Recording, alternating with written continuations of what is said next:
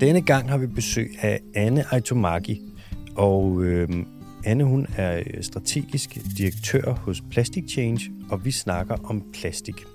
Hvad er plastik for noget? Øh, hvor meget plastik bliver, bliver der produceret? Hvor ender det her plastik henne? Bør man producere mindre? Øh, hvad betyder det for folkesundheden?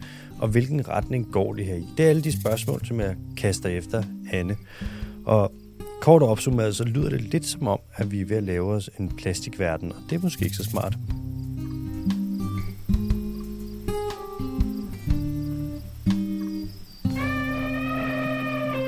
Velkommen til den dyriske Tips podcast special. I dag med besøg af Anne Aitomaki. Velkommen til, Anne. Ja, tak.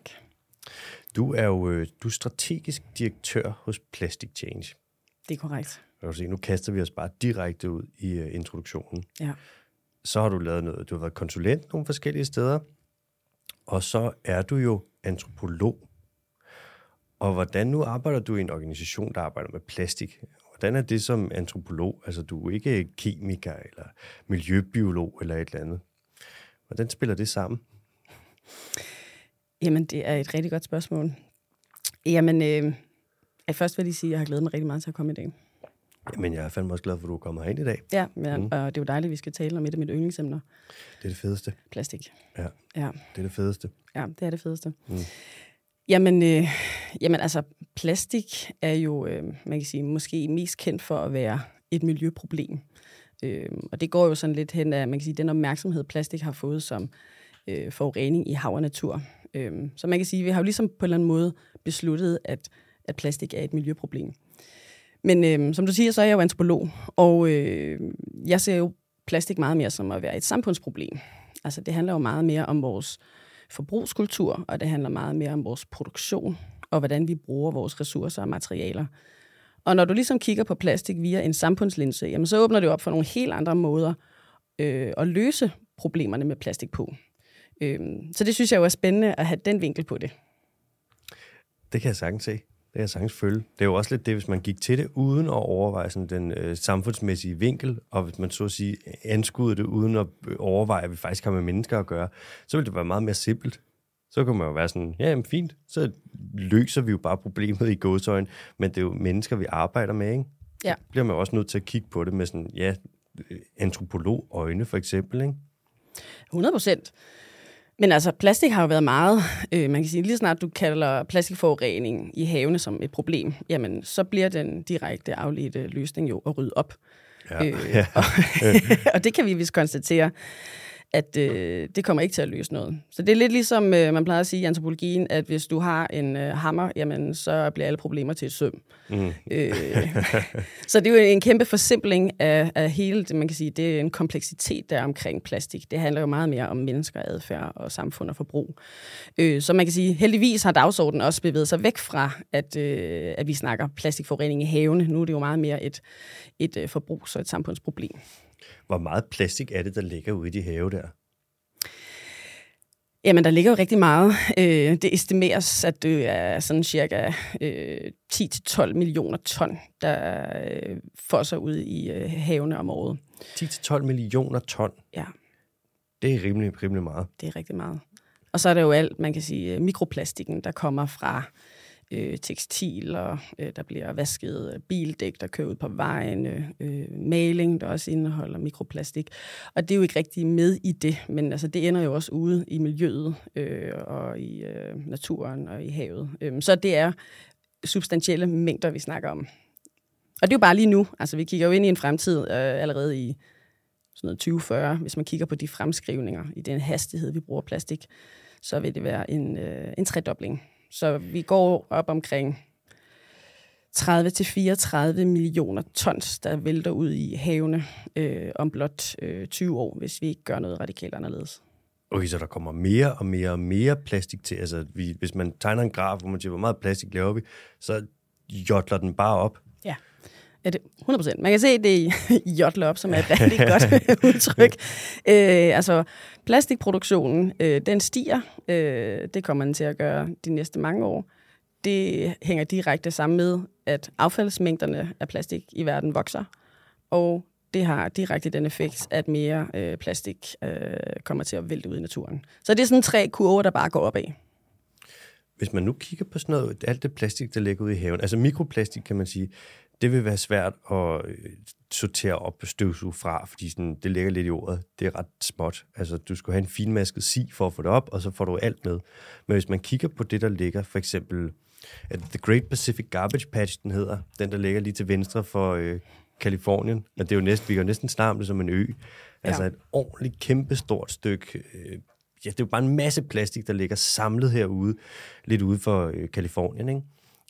Gør man noget for at få noget af det plastik ryddet op, altså få det fjernet? Kan man overhovedet gøre noget? Hvad fanden? Hvordan griber man sådan noget an? Jamen, det er en, øh, øh, man kan sige, en, en, et mangeårigt fokus, det der med at rydde op i havene. Og øh, man kan sige, 80 procent af det, der ender ud i havene, det kommer fra landbaserede aktiviteter. Og det vil sige, øh, du skal helst gribe det, inden det når for langt ud på havet. Ikke? Så hvis du mm. kan fange det der, hvor man ved, at der er sådan lækagemuligheder, og det er tit omkring øh, floder og flodlejninger, åer og søer, altså sådan, øh, hvor, hvor man kan inddæmme det. Mm relativt let, relativt billigt. Øh, der skal man selvfølgelig gøre det. Mm, og så kan man sige, at alt det, der er ude på det åbne hav, jamen, der er det for sent. Øh, der er både alle mulige ting med, at øh, der er jo investeret millioner i milliarder øh, af penge i sådan nogle lidt moonshot. Øh, moonshot, hvad betyder det? Moonshot, jamen du ved, sådan nogle, øh, sådan nogle øh, løsninger, der ligesom gør, at, øh, at man bliver forblændet af sådan, åh, kan vi lave sådan en, en stor opsamlingsmaskine ude midt på Nå, havet, som der. kan ja. gøre ting og sager. Og der må man sige, øh, nu er det jo også forsvindende lidt af plastikken, der ligger i overfladen. Det meste, det begynder jo at synke nedad og ligger sådan og vandre i vandsøjlen. Øh, så man kan sige, øh, alle de forsøg på at rydde op af plastik ude på havet, jamen det er, det er spild af tid og penge. Man skal simpelthen gribe det, inden du ryger ud.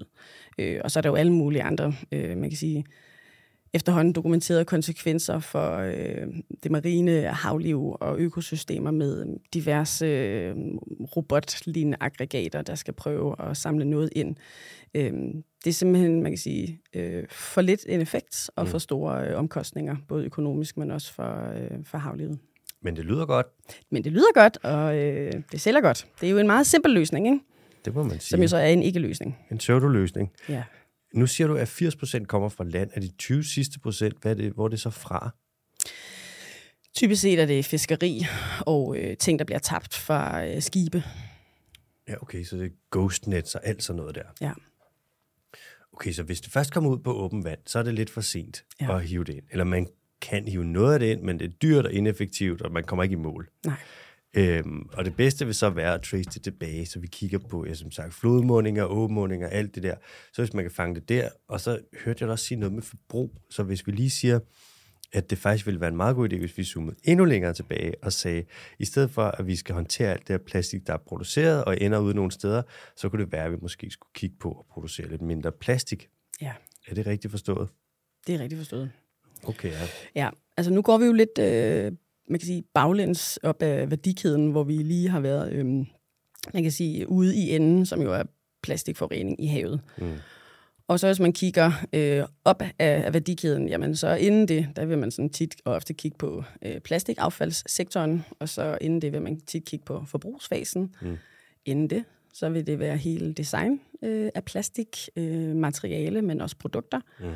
Og helt op, hvor det starter, øh, kilden til plastik, det er jo ved udvinding af fossile brændsler, altså olie, øh, olie og gas og kul.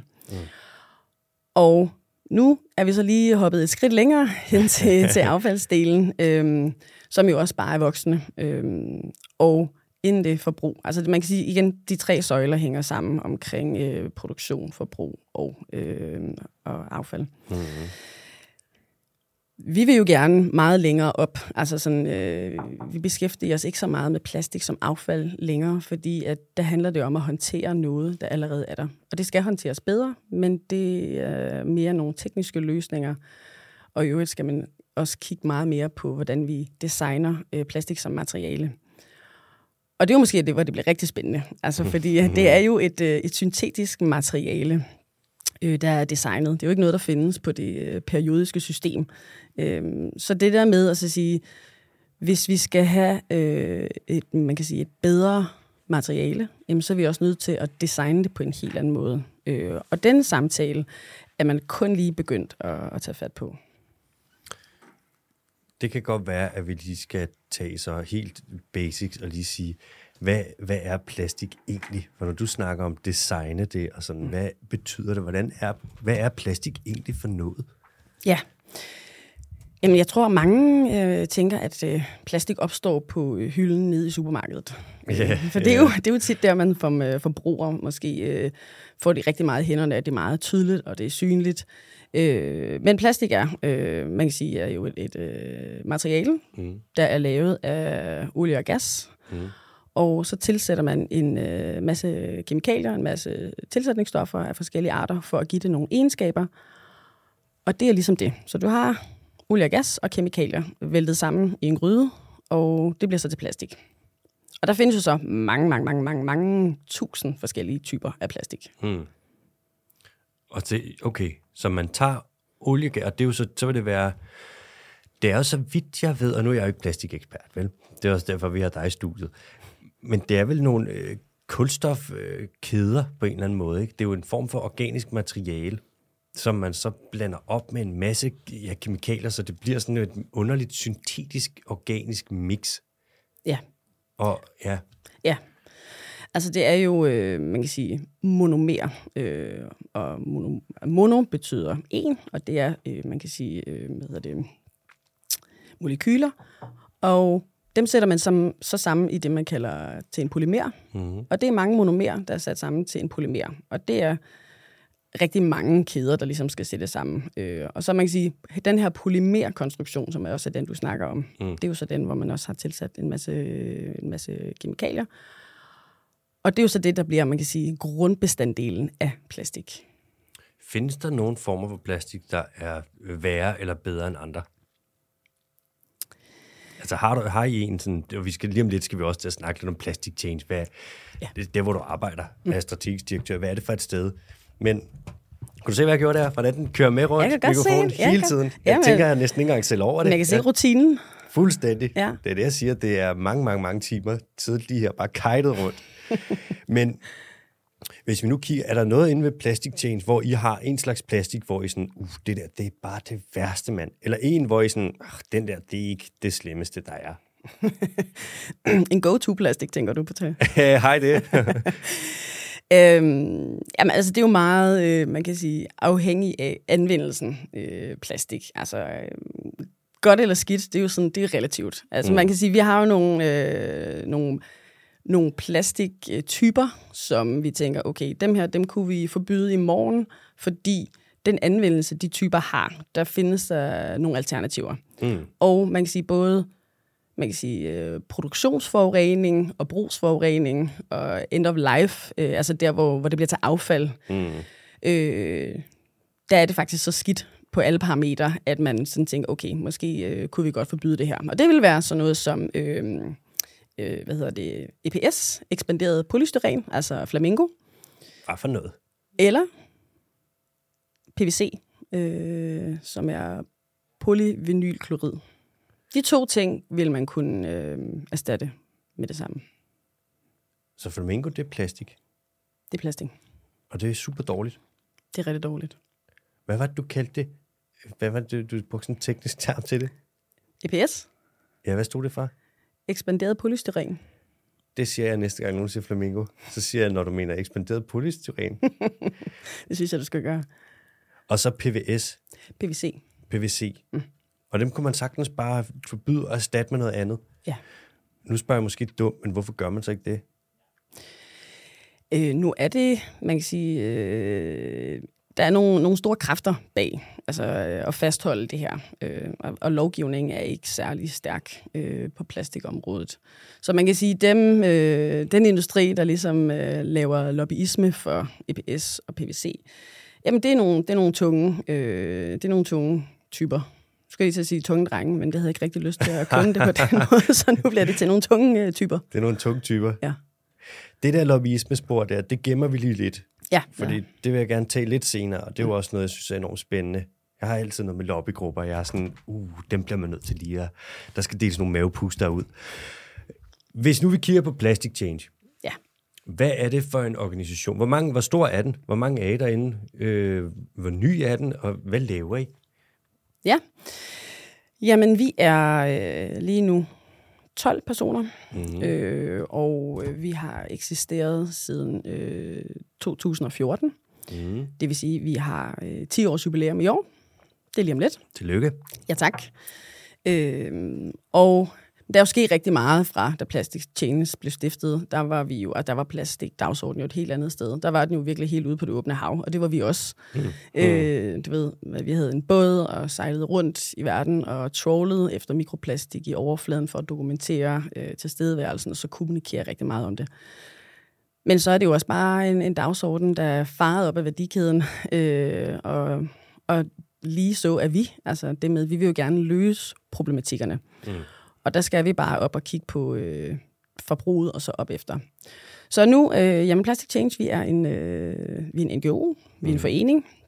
Vi arbejder, øh, man kan sige, på tværs af hele øh, plastikkens værdikæde, holistisk. Og vi arbejder for, man kan sige, en systemisk forandring med øh, den måde, vi producerer og bruger plastik på. Og når du siger holistisk, bare lige til dem, der sådan... Det er et ord, vi hører meget. Det betyder helhedsbilledet, ikke? Det er rigtigt. Så I stikker ikke bare ind og siger sådan, ja, prøv at høre, vi kigger kun på det til havs, eller vi kigger kun på det her, men I prøver ligesom at gribe det hele an på samme tid. Ja, det er simpelthen altså det der med meget med ikke at, sådan at kigge igennem sådan en, en silo-linse, og så sige, Nå, men er det det her eller det her? Og det er sådan meget mere sådan, vi er nødt til at kigge på systemet bag. Altså en ting er, at vi skal kigge på, hvordan vi laver plastik som materiale, altså hvad vi propper i det, mm. men så skal vi også kigge på, hvordan vi designer produkter, men de produkter skal også have et system at passe ind i. Mm.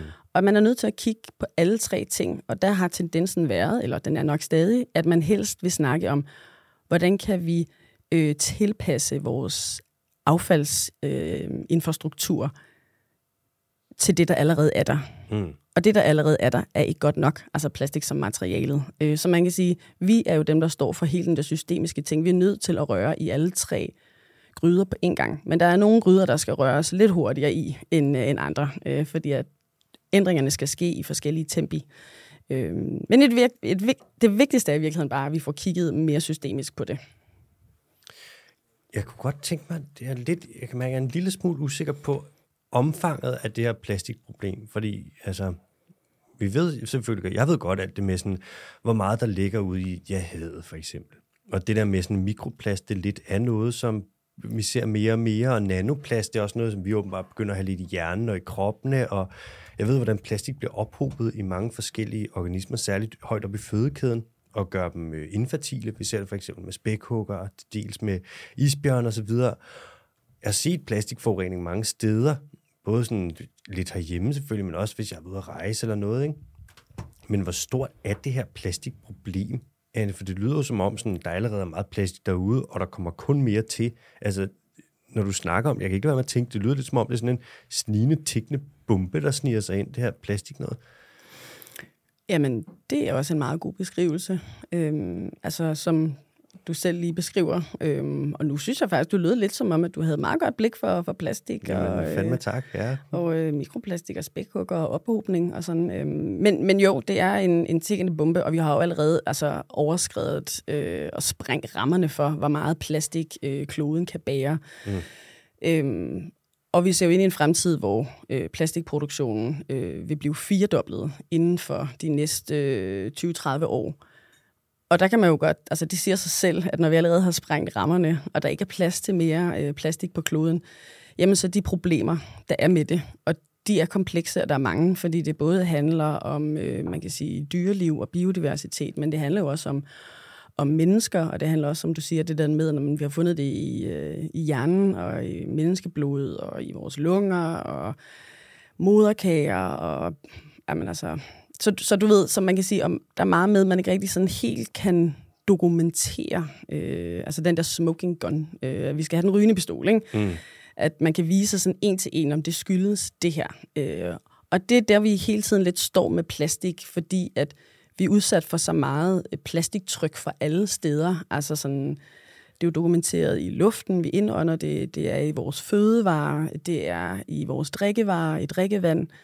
Så man kan sige, hele den der øh, udsætning, man har for plastik, den er for så mange kilder, så det er svært at lave sådan en en-til-en, når er det det her.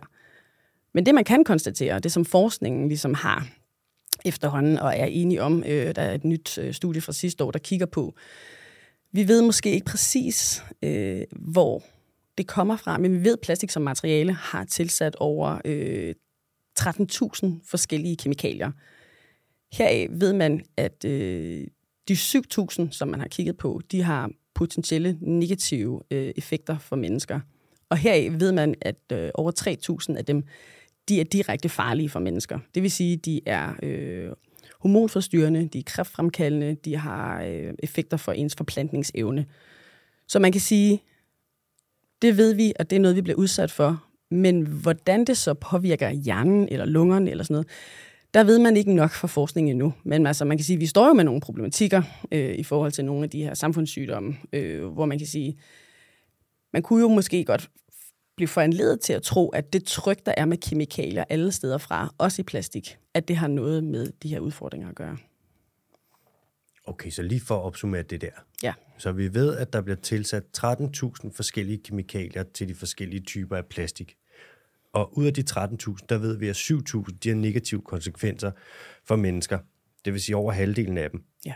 Og så ved vi, at 3.000 ud af de 13.000 kemikalier, de er decideret farlige for os mennesker. Ja. Og er hormonforstyrrende, kraftfremkaldende og kan gøre os infertile. Ja. Og det er så det, som vi ligesom fortsætter med at producere, og kommer til at producere fire gange så meget af frem mod 2040. Øh, og det ser ikke ud som om lige nu, at den kurs ændrer sig. Det lyder lidt som om, at vi er ved at lave et kæmpestort selvmål. Det bliver et kæmpestort selvmål. Det er det allerede. Okay, vi har sprængt rammerne for, hvor meget plastik øh, bæreevnen, eller ligesom bæreevnen for plastik på planeten, den er sprængt. Ja.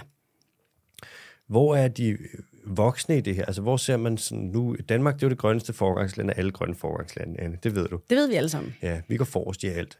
Hvor er vi? Hvor er, altså, er Christiansborg, siger de noget til det her? Er der nogen, der kom, kommer et sundhedsminister? Hvad er det Sofie Løde nu? Kommer hun og siger, hey, skal vi ikke stoppe med at sprede gift ud over det hele og producere gift og have så meget gift? Er der nogen, der siger noget? Sker der noget? Um, der sker noget, men altså, der sker ikke nok altså, i forhold til man kan sige, den udfordring, vi står med. Øh, så, så går det for langsomt med lovgivningen, og den er for svag, og man kigger stadig for meget på plastik igennem miljølens, øh, miljølensen udelukket. Øh, så på den måde, altså det her, det kunne du jo folde ud øh, materialet, fordi det ligesom, det berører jo alle sektorer, vi overhovedet har. Så man kan sige, du kunne jo placere det her øh, som et tværgående øh, indsatsområde, hvor du både skal kigge på altså, øh, miljø, men klima og sundhed. Øh, så der, der er så mange øh, steder, hvor det ligesom skal høre hjemme lovgivningsmæssigt, og der, der sker ikke nok. Og der er jo også, man kan sige, øh, kræfter, der ligesom øh, trækker i den anden retning. Ja, det bliver vi nok nødt til at snakke om nu, de her kræfter. Hvem er det, det er? jamen altså, vi, øh, jamen det er jo, man kan sige, øh, dem, der ligesom øh, står på mål for gerne at vil sætte mere plastik i verden. Og, og der er jo mange, der, fordi plastik bruger vi jo mange steder, øh, så man kan sige, vi er jo man kan sige op imod øh, altså big oil, altså øh, olie. Mm-hmm. Øh, så er der kemikaliegiganterne, der producerer kemikalier. Så er der, man kan sige, hele sodavandsindustrien, fastfoodindustrien. Øh, Nå, de er der også. De er der også. Og så hele, jamen, øh, det man kalder fast moving consumer goods. Øh, altså, hvad betyder det? Jamen, det er øh, sådan nogle produkter som øh, Unilever og Nestlé, og alle de produkter, vi har i supermarkederne og i 7-Eleven, øh, som vi sådan indtager øh, hver dag. Okay, nu tænker jeg bare lige, hvis jeg tegner sådan et kort, hvor jeg skal sætte de mest magtfulde lobbyorganisationer i hele verden op, ikke? så er du mere eller mindre ramset alle sammen op der. Jamen, det er også korrekt. Det er dem alle sammen, der faktisk står øh, på den anden side. Hvis vi kigger på Big Oil, altså Exxon, Shell øh, og så videre, der er ikke mange, jeg kunne nævne der, var Statoil.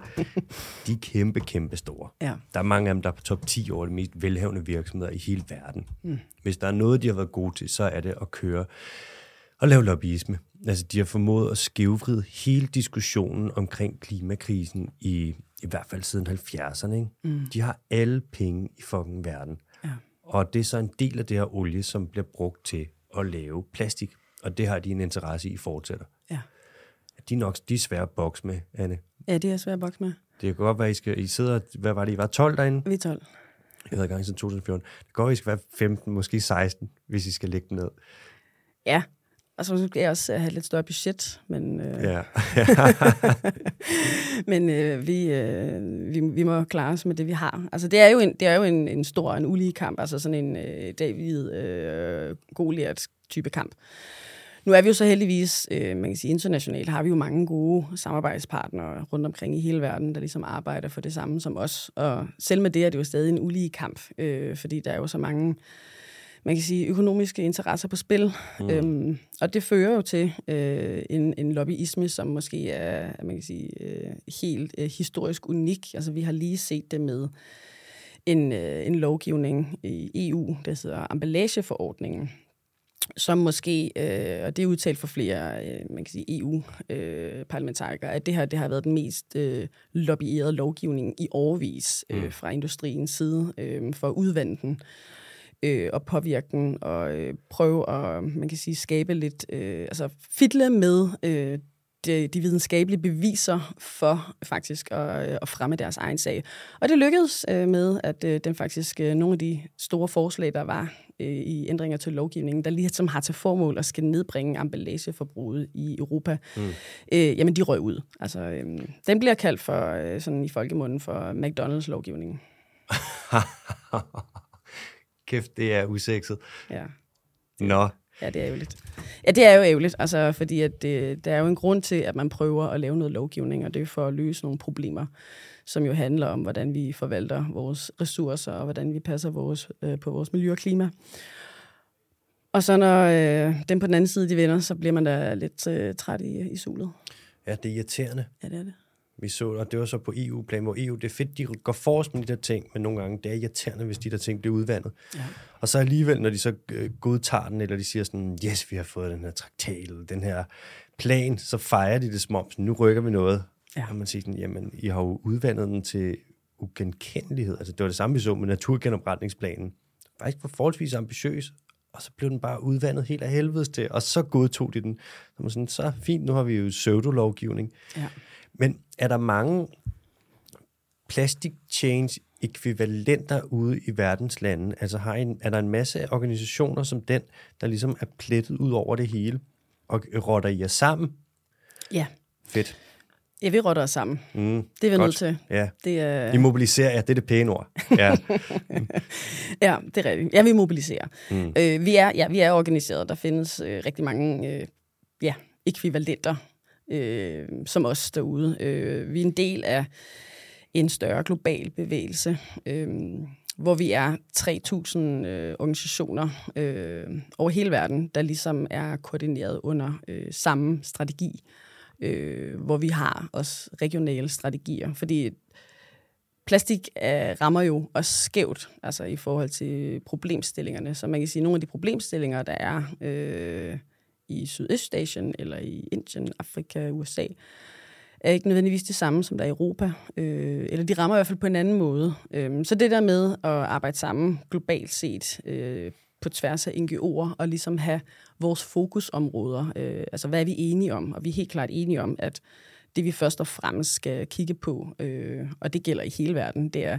vi skal have knækket den der kurve for den der plastikproduktion. Mm. Øh, så det er simpelthen en, en radikal reduktion i vores plastikproduktion. Og så skal vi have kigget på en kraftig simplificering af de her kemikalier.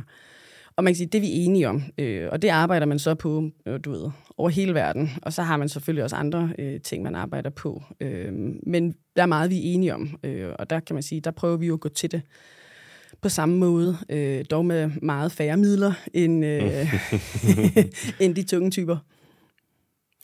Men man kan sige, jeres, der, det må jo også vokse. Altså, der er jo sikkert meget, der også bliver nu i, i takt med, at vi bliver opmærksom på problematikken.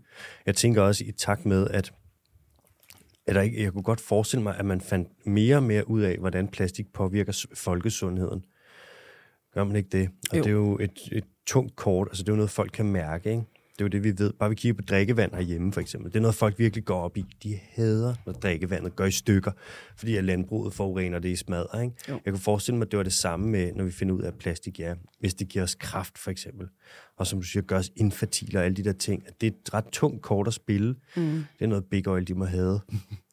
Ja, det er også lidt øh, akilleshælen for øh, Big Oil og, og det, som man kalder den øh, petrokemiske sektor. Den kan vi måske lige vende tilbage til. Mm-hmm. Øh, men ja, altså, øh, som det er lige nu, der vil jeg ikke sige, at folkesundheden er beskyttet øh, af lovgivning øh, imod plastik. Og det er jo lidt omkring, øh, også tilbage til lobbyismen og vores tidligere snak omkring, hvad er det plastik er, altså den her polymer, de her kæder. Mm. Øh, de er jo undtaget, man kan sige, den lovgivning i EU, der hedder REACH, som er EU's kemikalielovgivning. Og det er jo øh, tilbage i 2007, hvor den ligesom blev vedtaget. Der var lobbyismen også så hård, så man faktisk fik undtaget den her polymer, øh, som jo er plastikkens øh, grundsten. Så man kan sige, der er rigtig meget af plastik, der ikke er, er reguleret. Øh, så jeg vil sige, der er klar øh, grund til... Øh, at være bekymret, men også, at vi får, får gjort noget ved. Øh, altså, både forskningen skal virkelig, og der er jo heldigvis metoder, altså man, som du sagde, nanoplastik. Man er i gang med at kunne måle mere og dybere, øh, sådan så der kan komme noget mere forskning, for det skulle helst drive øh, den lovgivning, som man allerede, altså man ved nok nu, til man godt kunne gøre det bedre. Ja, det lyder lidt sådan. Ja, ja, det gør man da. Jeg tror, hvis jeg stod som politiker eller et eller andet og kiggede på det der, og kunne se sådan, lad os sige, at jeg var miljøminister. Jeg kunne sige sådan, fuck, det er ikke bare mit område. Det er også sundhedsområdet selvfølgelig. Der er det transportsektoren, fordi sådan, man ved, plastik, mikroplastik fra bildæk, der bliver slidt ned på vejene. Der bliver sikkert brugt plastik også i asfalt. Det skulle ikke komme bag på mig. Alle de ting, man kan sige sådan, åh oh, fuck, det er også landbrugssektoren, fordi sådan, de bruger sgu meget plastik. De bruger rigtig meget plastik. Køre ud over en, øh, køre igennem Danmark, når der er blevet øh, høstet, og så se på, hvordan, hvor mange rundballer der står, som er fuldstændig klædt i, i vrap. Ikke? Jo. Og sådan, det er plastik lige der, man ud over det hele. De bruger rigtig meget plastik, og de ville have, hvis det blev dyrere. Ja. Det er alle sektorer, som mindre. Det er jo lige før, man burde have en plastik- eller sådan en kemikalieminister, som kunne tage fat om det der. Ikke? Ja. Men jeg tror ikke, det kommer til at ske. Nej, altså... Øh, det er jo det, vi kæmper for. Altså, mm. øh, man kan sige, den, øh, den positive note, hvis man ligesom skal prøve at fremhæve et eller andet, så er det jo, at FN er, er ved at forhandle verdens øh, første plastiktraktat som er lidt, øh, man kan sige, miljøets svar på en Paris-aftale. Øh, og men øh, vi forventer klart, at den her den bliver øh, mere ambitiøs. Mm-hmm. Øh, der ligger både noget med, at øh, den skal være juridisk spændende, Ja. og det med, at man skal kigge på hele plastikkens livscyklus. Øhm, og det er jo her, hvor det bliver rigtig spændende, fordi at så er øh, man er stadig i gang med på FN-niveau at forhandle altså aftalens indhold, selve mandatet. Og det vil sige, at øh, du har både øh, olie og gas og den petrokemiske sektor, der er i spil, altså i forhold til, kan vi gå ind og få en, en reel øh, reduktion? Og øh, det med, at man skal kigge på øh, forskellige sektorer, øh, altså forbruget over det hele. Det er ikke mm. nok med, at vi bare kigger på øh, man kan sige, hverdagsplastikken, som vi forbruger og står med i hånden. Den er selvfølgelig vigtig, fordi den udgør en, en kæmpe del af det. Mm. Men som du også selv siger, jamen, så er der så mange andre sektorer, hvor der er så stort et spild og et tab, hvor at man har sluppet materialet fri, øh, uden overhovedet at ane, hvad det er, man har gang i. Øhm, og der prøver man nu fra Evans side at så tænke, okay, vi er simpelthen nødt til at gøre noget øh, ved det her. Mm. Øh, hvor man kigger på alle de her forskellige ting. Øh, og den aftale skulle forhåbentlig øh, være færdig forhandlet sidst på året i år. Må vi se, øh, om det kommer til at ske, om vi når det. Altså man kan sige, det har jo virkelig trukket, øh, apropos øh, oliestater, olieselskaber, øh, kemikaliegiganter ud af busken, øh, som jo tropper op i øh, meget, meget stort antal til de her forhandlinger, mm. øh, hvor de jo også er med på landedelegationer, og de prøver jo at gøre alt for at undgå at komme med i den her lovgivning. Øh, Ja. Og det er jo lidt træls. Det er, det er et godt ord, brug af ordet træls, det der. Det, det synes træls. jeg umiddelbart, det bliver bare virkelig træls. Ja. Er du forhåbningsfuld i forhold til den FN-forhandlingsplan der, så tror du, den kommer til at kunne noget? Ja, det tror jeg. Jeg synes ja. allerede, den har, den har gjort meget. Øh, den har været meget med til at drive, altså man kan sige fortællingen omkring plastik. Altså i 2019, der snakkede man stadig til, øh, hvor man ligesom var i gang med sådan nogle for forhandlinger, inden man blev enige om, der skulle være en plastiktraktat. Og der handlede det om øh, plastikforurening i hav og miljø. Og så lidt under corona, så var det som om, der bare skete noget, fordi forskningen også øh, kom mere på banen, og man sådan rykkede hele samtalen til, okay, plastik er faktisk øh, ikke kun et, øh, et havproblem, det er også et øh, sundhedsproblem, det er også et klimaproblem. Så alle de her ting er ligesom kommet med ind i det. Øh, og når man ligesom sidder der i FN med alle verdens lande, og man lige pludselig oplever på ganske få år, så har øh, samtalen markant ændret sig om, hvad plastik er for en størrelse. Mm. Det giver mig lidt håb. Øh, ja. At man ligesom anerkender, at øh, der er simpelthen så mange ting, vi skal, vi skal gøre noget ved, når det kommer til det materiale. Øh, hvordan aftalen ender med at blive, øh, det må vi jo se på. Men altså, vi, vi kæmper jo øh, både som, du ved, Plastic Change organisation, vi er med til de her forhandlinger. Og så har vi jo så vores øh, internationale netværk, som også er med. Så vi, man kan sige, vi prøver jo også at, at presse på, så vidt vi kan, øh, for at sikre, at aftalen bliver så ambitiøs. Og vi har jo forskerne med på vores side, øh, altså den uafhængige forskning. Øh, mm. Vi står jo sådan lidt øh, på samme side, og ligesom øh, med hver vores udgangspunkt selvfølgelig. Der er bedrevet noget forskning, der påviser nogle ting, øh, som de jo også prøver at spille ind i forhandlingerne og til verdens ledere omkring. Det er simpelthen nu, altså det, altså det er nu, vi har muligheden. Altså det er en historisk chance for faktisk at gøre noget, som ligesom fagner det hele og hele verden. Altså, så hvis ikke nu, jamen, så ved jeg ikke, hvornår det skulle komme til at ske. Nej, så kommer det til at blive nok lidt for sent, og så kommer det til at blive markant mere dyrt, tror jeg. Det er jo lidt det nu, hvor hvis plastiksektoren den vokser så hurtigt, ikke? Ja. det lyder som om den virkelig, virkelig vokser. Jo, jo, ja. jo større den bliver, øh, jo sværere bliver den ligesom at, at vinde, kan man sige. Ikke? Jo. Jo, jo, og der ser man jo lige nu hele det her, nu nævnte jeg før, den petrokemiske sektor, og det kan være, at jeg skal sætte et par ord på det. Ja, kom med det. Øh, og det er jo, man kan sige, i takt med, at man kan sige, efterspørgselen på olie, øh, fossile brændsler, at den ligesom er, er dalende i forhold til transport, øh, jamen så leder man jo efter nogle nye markeder at afsætte. Nå. No. Oh, for helvede. Ja, ja okay. Det er jo ikke, fordi, ja, ja, det er jo ikke, fordi man stopper med at udvinde gas og olie. Det holder bare øh, op med at blive afsat på den måde, som det gjorde. Øh, men så står hele, man kan sige, kemikalieindustrien. Øh, det er ligesom det nye marked. Øh, og når jeg snakker om petrokemikalier, jamen, så er det kemikalier, der kommer fra fossilbaserede øh, stoffer, som olie og gas. Ja. Og det er jo plastik. Øh, så man kan sige, lige nu ser man, øh, at øh, olieindustrien, de lægger alle deres investeringer over i kemikalier og plastik. Og det er jo simpelthen for at sikre, øh, man kan sige, den fremtidige levebrød for dem. Øh, og det petrokemiske, jamen det er, øh, ja, det er rigtig meget plastik, men det er også alle typer produkter, vi stort set har omkring os. Øh, det kan være alt fra, du ved, ja, ja, hun sagde plastik, plastikemballage, det er også gødning, det er også rengøringsmidler, det er kosmetik, det er hovedpinepiller. Fuld plade. Fuld plade. Og det er, øh, den sektor er meget større, altså den er meget mere energitung end hele transportsektoren. Og lige nu er der ikke noget, der regulerer den øh, overhovedet. Øh, den, det ligger inde i det mandat, man prøver at forhandle i den her plastikaftale. Men det er faktisk den mest energitunge øh, sektor i hele verden, og lige nu er der ikke noget, der regulerer den. Og vi ser alle pengene ryge den vej. Altså vi snakker milliarder og milliarder af tilskud fra oliestater og offentligt finansierede banker, der bare rasler ind i udbygningen af den her petrokemiske sektor. Og nu kan jeg se, at du sidder lidt og, og rykker lidt i stolen over. Det bliver lidt ubehageligt. Ja, men det er også fordi, jeg sidder, der er et spørgsmål. Der er en ting, som jeg, jeg kan mærke, at du sidder der og sådan du får det til at lyde som om, det er lidt negativt, det her med, at der ikke er noget regulering. Men jeg tænker, hvis de ikke bliver reguleret, Anne, så har de jo også friheden til at blive grønne og gode, ikke sandt? Det må man jo aldrig nogensinde glemme. Nej. Og det er jo det, og der må vi jo tro på det gode, de vil. Ikke? Det kan godt være, de har vist det hid til, men der skal være plads til forbedring. Ikke? Det er i hvert fald et argument, jeg tit hører fra nogle af dem. Ja. Landbruget har tit det samme argument. Hvis vi bliver pålagt, at vi skal betale grønne afgifter, så har vi jo ikke råd til selv at betale for grøn omstilling. Nej, det er selvfølgelig en sindssyg point.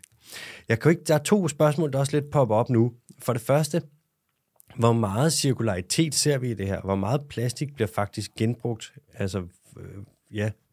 Ja. Jamen, altså, øh, plastik er jo ikke et cirkulært materiale. Øh, Det er et dårligt udgangspunkt. punktum. Ja. Ja, øh, så på den måde kan man sige, at øh, når man snakker om det som et cirkulært materiale, jamen, så er det, så er det øh, i bedste fald lidt øh, misvejledende, synes jeg. Øh, altså, der er, øh, der er jo nogle, altså man kan sige, det er jo, og det er jo globalt tal det her, øh, hvor man siger, at okay, 9% af al den plastik, der nogensinde er blevet produceret, er blevet genanvendt. Øh, og så siger man ud fra det, at 2% er blevet effektivt genanvendt. Og når man siger effektivt, så vil det være, at det nogenlunde er blevet til det samme produkt. Altså lidt ligesom, at en, øh, en flaske, øh, en plastikflaske kan blive til en plastikflaske. Alt det andet er jo blevet sådan downcyclet, og det vil sige, du ved, fødevareemballager er blevet til øh, du ved, en vejkejle eller et øh, plastikrør eller et eller andet. Mm. Øhm, og det er jo fordi al den her øh, kemi, og når du blander det hele sammen, og, altså, det er jo som at bage en kage et eller andet sted. Ikke? Altså, sådan, de fleste, der har bagt en kage, de ved godt, du skal følge opskriften. Altså, du skal vide, hvad der er i den her kage, ellers så bliver det noget juks. Ikke? Ja. Øh, det er jo lidt det samme med plastik. Vi ved bare ikke, hvad der er i kagen, fordi at det bliver ikke rigtig oplyst. Og så kan du ikke rigtig, så står du med sådan en, en, en, en cocktail-effekt, øh, gryde af kemikalier, som du ikke rigtig ved, hvad er, og så kan du ikke rigtig gøre noget øh, andet end ligesom at downcycle det, og så proppe det et sted hen, hvor, hvor man ikke rigtig kommer i berøring med det. Øh, grunden til, at det ikke bliver oplyst, er det, fordi de ikke har pligt til at oplyse det? Der er ikke, øh, man kan sige, den transparens, der er øh, i forhold til, øh, altså jeg, jeg går ud fra, at de selv ved, hvad det er, de kommer i.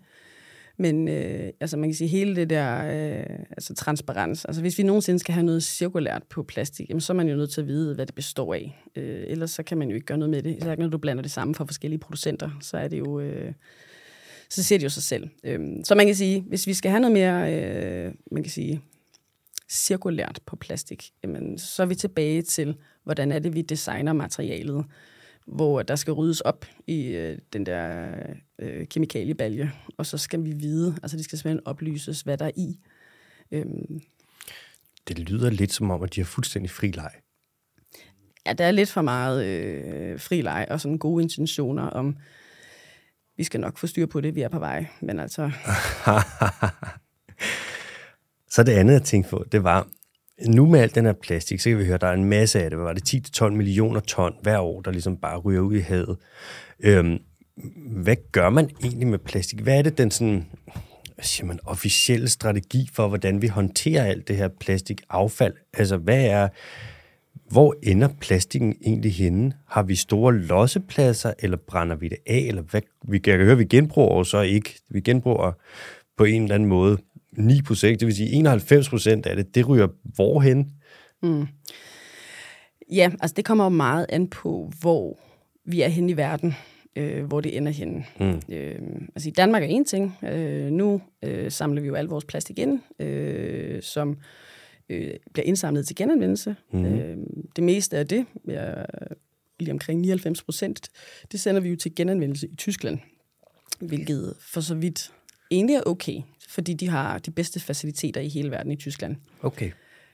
Men Men så kommer der jo et men. Ja. Øh, ud af den plastik, jamen der er det, jeg tror det sidste tal fra Miljøstyrelsen er, at det er 54 procent, der bliver frasorteret på de her anlæg i Tyskland, øh, fordi kvaliteten er for ringe. Altså man kan simpelthen ikke rigtig gøre noget med det. Mm. Det bliver så, man kan sige, øh, pakket igen, og så bliver det sendt videre ud i verden.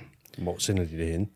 Ja, officielt, øh, så jamen der, er- altså man kan sige, affalds, plastikaffaldstransport er jo et, øh, et område i sig selv, øh, som vi kunne bruge en time på at snakke om. øh, men der er, man kan sige, hele den her øh, plastikaffald, fordi vi vil rigtig gerne af med det. Altså, det er jo ikke et, et materiale, vi betaler for at komme af med det, mm. øh, for at få nogle andre til at tage sig af det. Mm. Og så kan man sige, historisk set er det jo så råd øh, til Asien og Kina. Det har man så efterhånden fået inddæmmet lidt. Men de nye, øh, man kan sige, smutveje eller aftager for det her, det er Tyrkiet. Mm. Øhm, så bliver det sendt til Tyrkiet. Øh, nogle andre steder i Østeuropa nogle gange, hvor man så siger, at det skal øh, man kan sige, affaldshåndteres eller genanvendes på forsvarlig vis. Men det, der i virkeligheden sker, det er, at vi har jo dokumenteret, at meget af det bliver dumpet et eller andet sted i en øh, vejside eller sådan nogle åbne lossepladser, og så sætter man ild til det. Og det har jo øh, store konsekvenser øh, for, øh, man kan sige, øh, miljøet i, i det område, altså jorden, men også de giftstoffer, der frigives, når du brænder plastik. Altså det er jo, jeg ved ikke, om du nogensinde har prøvet lige at komme til at tænde ild til noget plastik. Men Det lugter ikke sådan man har ikke lyst til at indånde det, vel? Nej, det er ikke røgelse. Nej, det er ikke ligefrem røgelse. Øhm, så man kan sige, så der er meget af det, der, der, ligesom, der er noget, der bliver genanvendt. Der er også noget, vi sådan genimporterer. I virkeligheden så er der heller ikke særlig meget klarhed over, hvor det er henne. Og så er der ude i verden. Altså man kan sige, vi har jo den affaldssektor, vi har i Danmark og i Europa.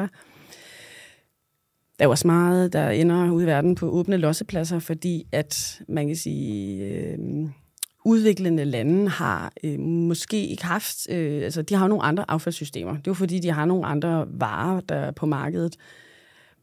Der har man også, altså fra man kan sige, plastindustriens side, øh, udset sig nogle vækstmarkeder rundt omkring i verden i nogle bestemte tidspunkter. Så for eksempel så har Asien og Sydøstasien været udset som et vækstmarked. Nu kigger man mere mod Afrika. Og det giver sig selv, når du sætter et materiale på markedet et sted, hvor der ikke er en, inf- en affaldsinfrastruktur, der understøtter håndteringen af det, så bliver det jo til forurening. Øh, og det betyder jo faktisk heller ikke, altså sådan, så tænker folk, så må vi jo heller hjælpe dem med den der affaldsinfrastruktur.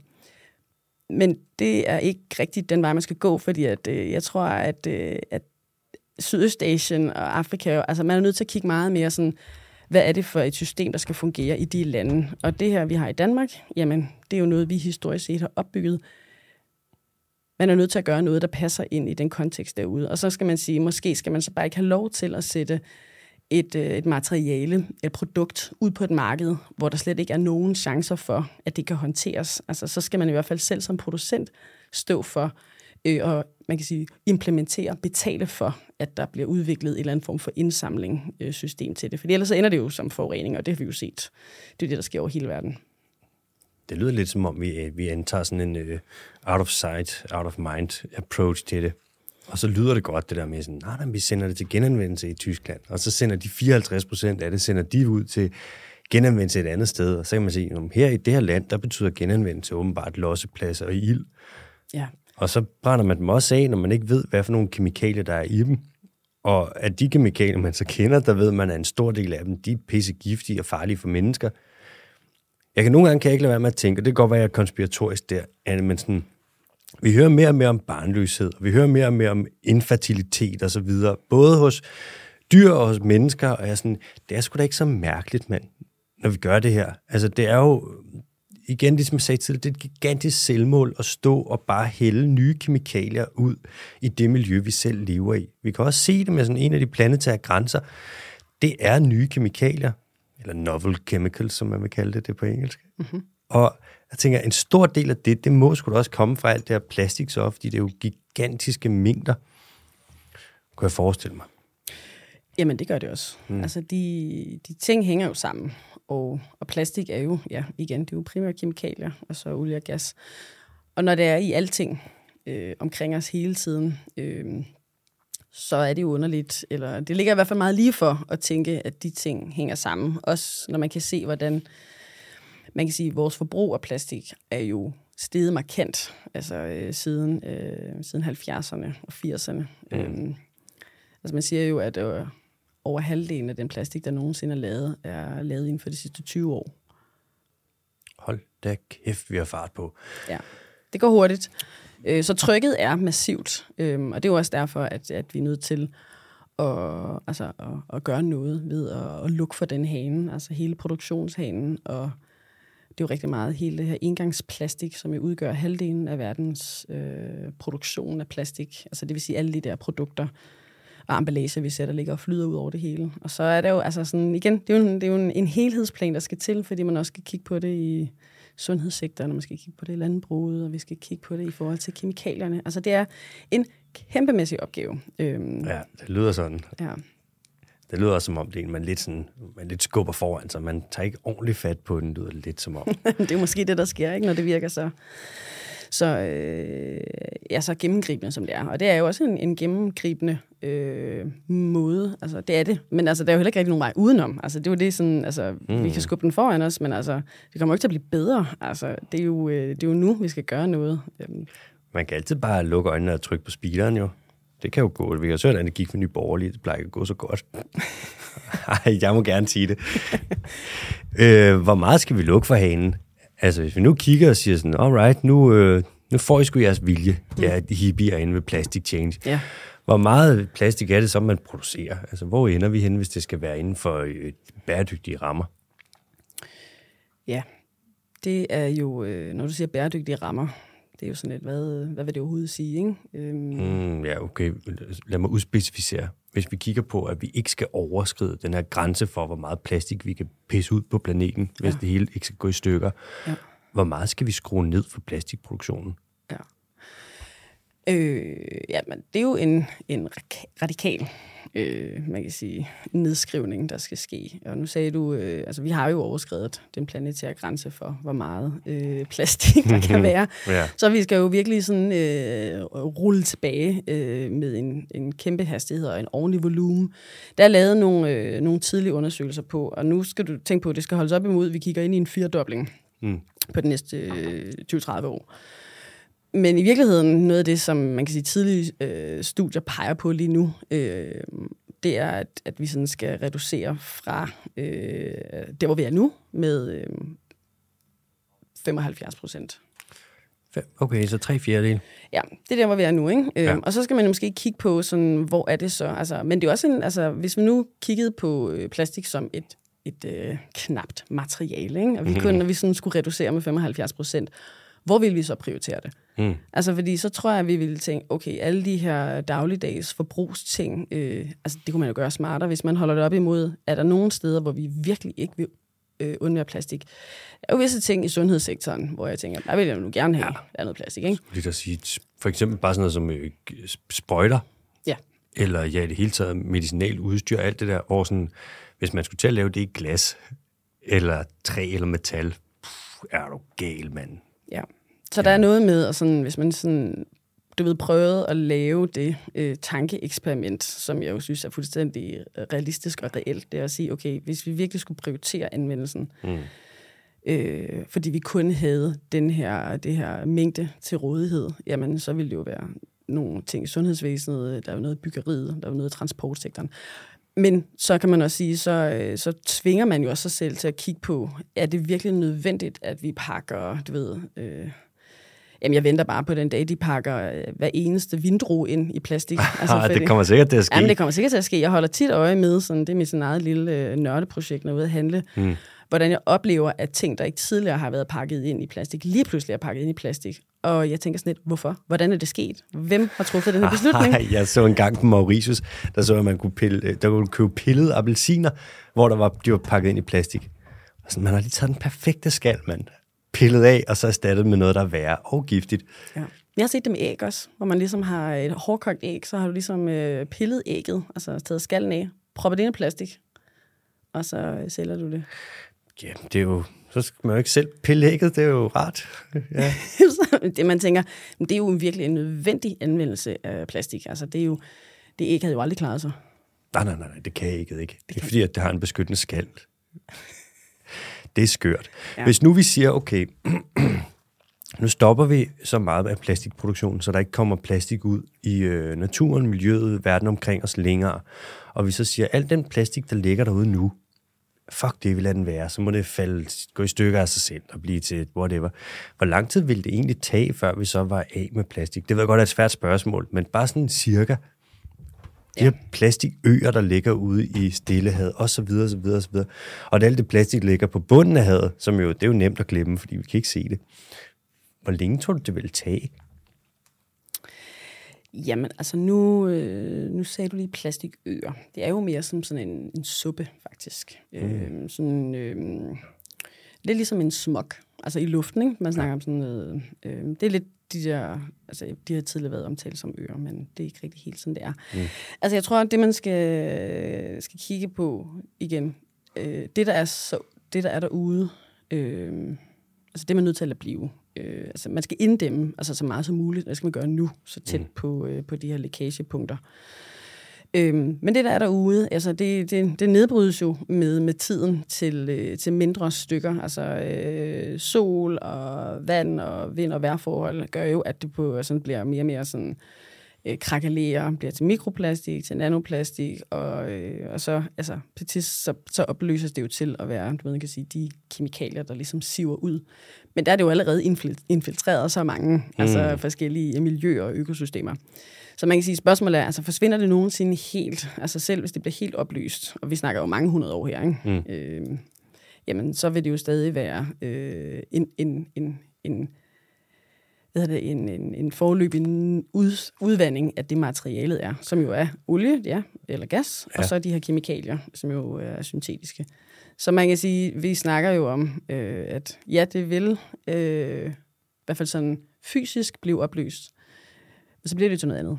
Øhm. Og så er det det med, at det så rejer. Hvis det kommer ind i et træ, for eksempel, så er det jo bare det. Eller hvis det kommer ind i, hvad ved jeg, en eller anden fisk, så bliver den spist af noget andet og noget andet, og så vil der være noget sæd på et tidspunkt, når en eller anden dyr forplanter sig, og så kommer der noget med der, og så på den måde, så rejser det bare ud. Sådan, det har sådan en, hvad kan vi kalde sådan en giftig reinkarnation, så vi bare er fanget i sådan et plastik rod de næste måske mange tusind år, eller i hvert fald eftereffekterne af plastik. Ja. Og jo længere vi så bliver ved med at lave mere plastik og få det ud, jo længere vil vi så også gøre, at det sker ud i fremtiden, det her. Ja. Ja, okay. Ja.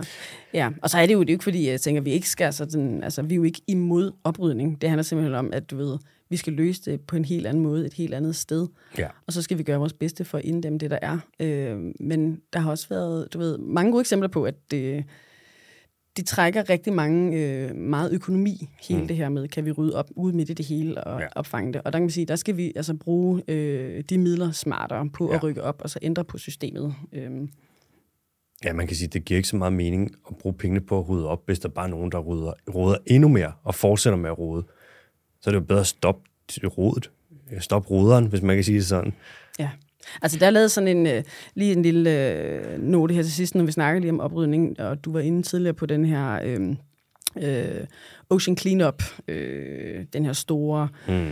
øh, maskine, der ligesom skulle øh, indsamle plastik ud med på havet. Mm. Øh, og der er lavet en, en beregning om, altså de penge, de mange millioner, der er smidt i det her, og vi snakker virkelig mange, mm. hvis man havde brugt dem øh, på at implementere et øh, såkaldt øh, zero waste øh, system, øh, så kunne du have dækket hele Indonesien. Øh, og det vil de zero waste er jo meget sådan øh, community borger, hvor du arbejder meget mere med at sortere tingene, øh, og du sådan lærer at omgås øh, ressourcerne på en bestemt måde. Og det kræver jo et system, men det er exceptionelt effektivt i, øh, i mange. Og der kunne du faktisk have fået dækket hele Indonesien for det samme øh, beløb, som man har brugt på den her maskine. Hele Indonesien, der snakker vi altså et af verdens, hvad er det, den er i hvert fald top, er det verdens fjerde mest befolkede land, eller femte mest befolkede land? Det er jo gigantisk.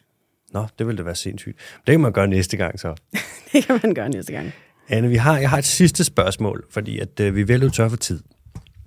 Men hvis nu at plastik det ikke fandtes, og der kom nogen den dag i dag og sagde, hvad, jeg har sgu fundet på det her materiale. Vi blander noget olie og noget gas, det blander vi med nogle kemikalier, og ja, mange af dem de er farlige for mennesker og sådan noget. Fuck det. Øh, skal vi ikke bare øh, give los? Hvad tænker I? Hvordan tror du, det vil blive modtaget, hvis man kommer og foreslog plastik i dag med alt det, vi ved nu? Altså, jeg er slet ikke i tvivl om med alt det, vi ved nu. Øh, og det, du siger, det blev foreslået, jamen, så vil øh, plastik ikke blive tilladt. Så vil det ikke blive sat på markedet i, øh, i den form, som det har den dag i dag. Okay. Ja. Jamen, det er jo en, rigtig, det er en rimelig vigtig pointe, synes jeg. Det kan man så have i baghovedet, ikke, når man tænker på, om man skal køre videre i det samme spor, eller måske skifte over til noget, der er lidt mere godt for alt. Ja, og så tror jeg, hvis vi lige sådan skal øh, følge op på den, mm. øh, fordi en ting er selvfølgelig, nu har vi snakket meget om plastik, og det er jo også via Plastic Change. Ja. ja. Men øh, der er jo også, man kan sige, i takt med, at øh, man har set så sur på plastik, og det kan jeg godt forstå, mm.